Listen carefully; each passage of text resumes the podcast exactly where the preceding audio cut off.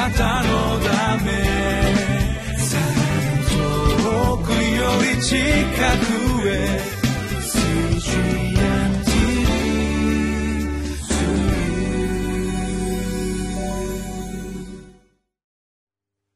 皆さんお元気でしょうか？ホライズンコミュニティチャペルの塩島です。今日のタイトルは新しい天と新しい地。祝福されたものの子孫の地。今日の聖書箇所はイザヤ書の65章の17節から25節。2018年5月18日の御言葉に耳を傾けてまいりましょ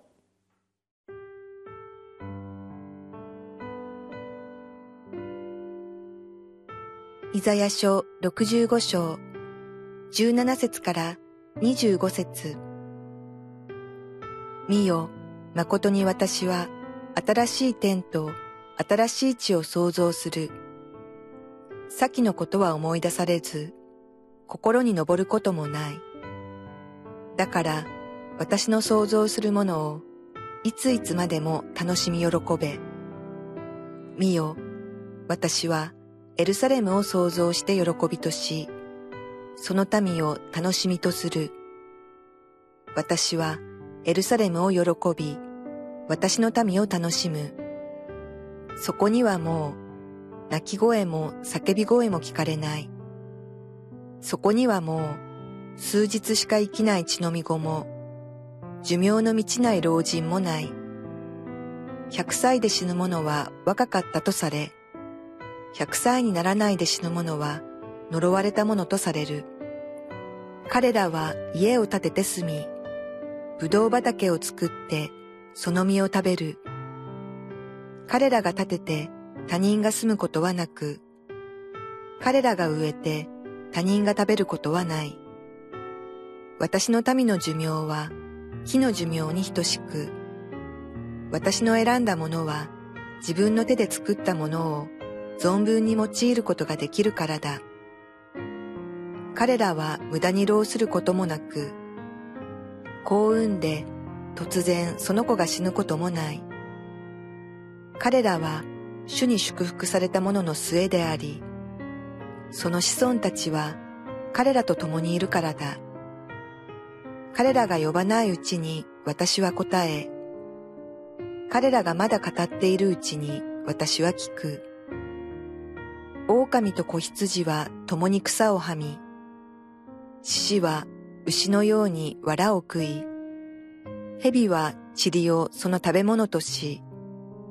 私の聖なる山のどこに置いても、これらは害を加えず、損なわないと主は仰せられる。私たちは主がこの預言者イザヤを通して偶像礼拝をしているイスラエルの民に対する裁きを通して主の御心が本来は祝福であることを学んでいます。そしてその祝福は真の信仰者である私のしもべたちであり私の選んだ者たちを通して表されます。イザヤ書の65章の17節見よ誠に私は新しい天と新しい地を創造する。先のことを思い出されず心に上ることもない。このイザヤ書の40章以降に書かれた新約的つまり地上に来られたキリストによって実現することのできる究極的な祝福というのはヨハネの黙示録の21章にも書かれていますが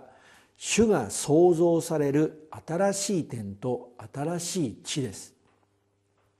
主がこのようにご自分によって創造された新しい点と新しい地によって先のことである。主が偶像礼拝という罪を犯したイスラエルの民に対して下された裁きを思い出すことも心に上ることも決してない祝福を実現すると言われているのです。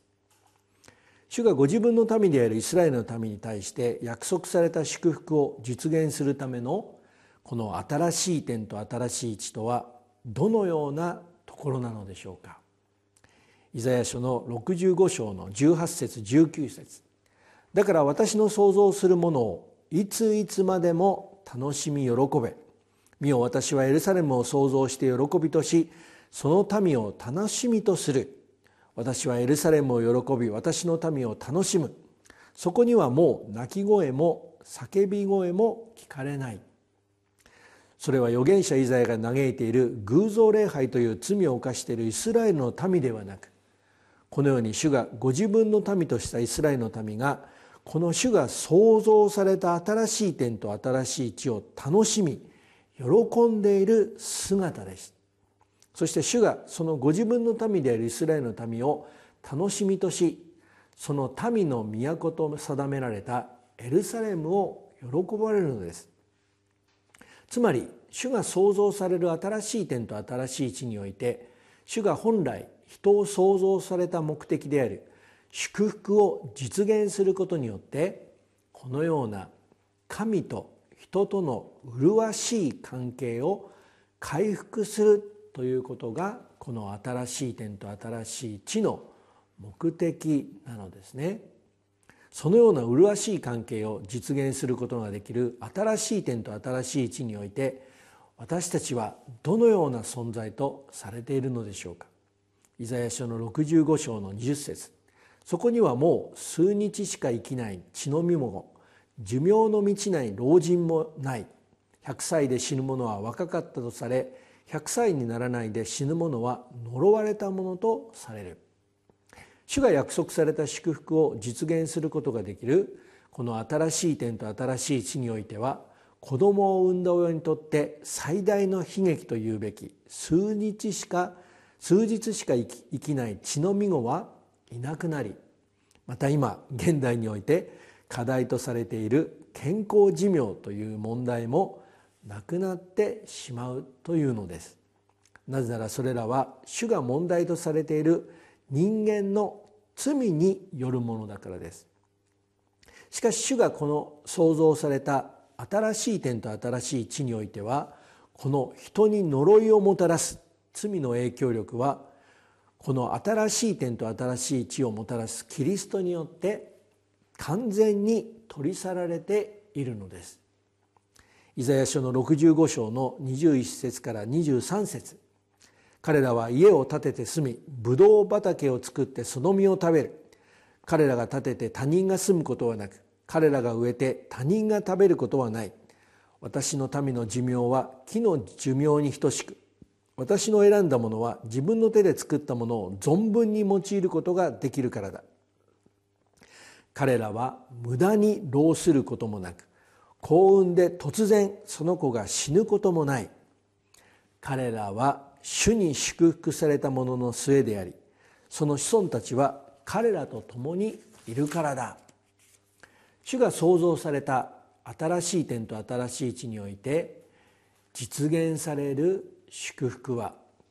私たちの労働に対する祝福をもたらすのです。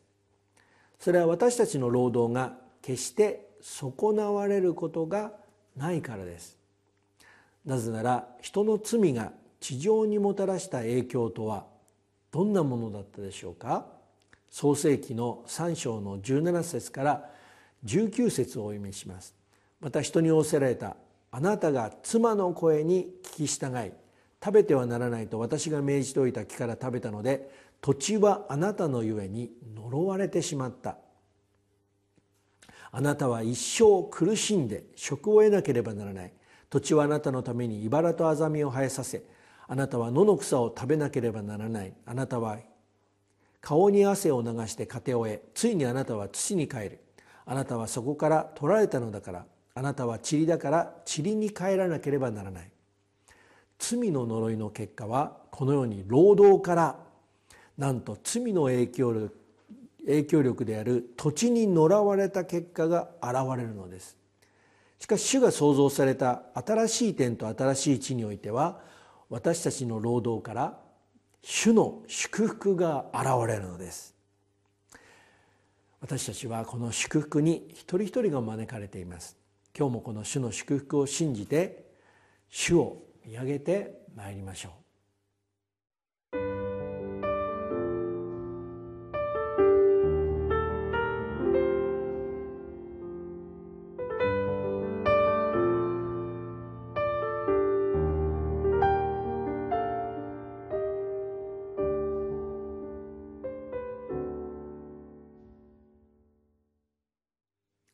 私たちはこのイザヤ書の65章から特別なメッセージを学んでいます。それは主が契約によって約束された祝福を実現するために創造される新しい点と新しい地についてです。なぜなら私たちがキリストを信じる根拠は主が地上に来られたことによって実現され未来において実現することができる祝福を期待しているからです。その祝福とは何によって実現することができるのでしょう？イザヤ書の65章の24節25節。彼らが呼ばないうちに私は答え彼らがまだ語っているうちに私は聞く。狼と子羊は共に草をはみ獅子は牛のように藁を食い蛇は塵をその食べ物とし私の聖なる山のどこにおいてもこれらは害を加えず損なわないと主は仰せられる。それはこのように私たちが呼ばないうちに主がその必要に応えてくださりまた私たちが語っているうちに主が聞いてくださるというこのとても麗しい主との関係によってもたらすことができるものなのです。それは蛇が象徴しているサタンによる影響力を私たちにもたらすことができないからです。今日も主が来られることを期待してこの御言葉に耳を傾けて歩んでまいりましょう。主の祝福をお祈りいたします。天皇お父様あなたがこの主の契約によって約束された祝福にあなたの子供たちを一人一人を招いてくださっていることを感謝いたします。主イエスキリストの皆によってお一人お一人を祝福してお祈りをいたします。アメン。あなたのため遠くより近く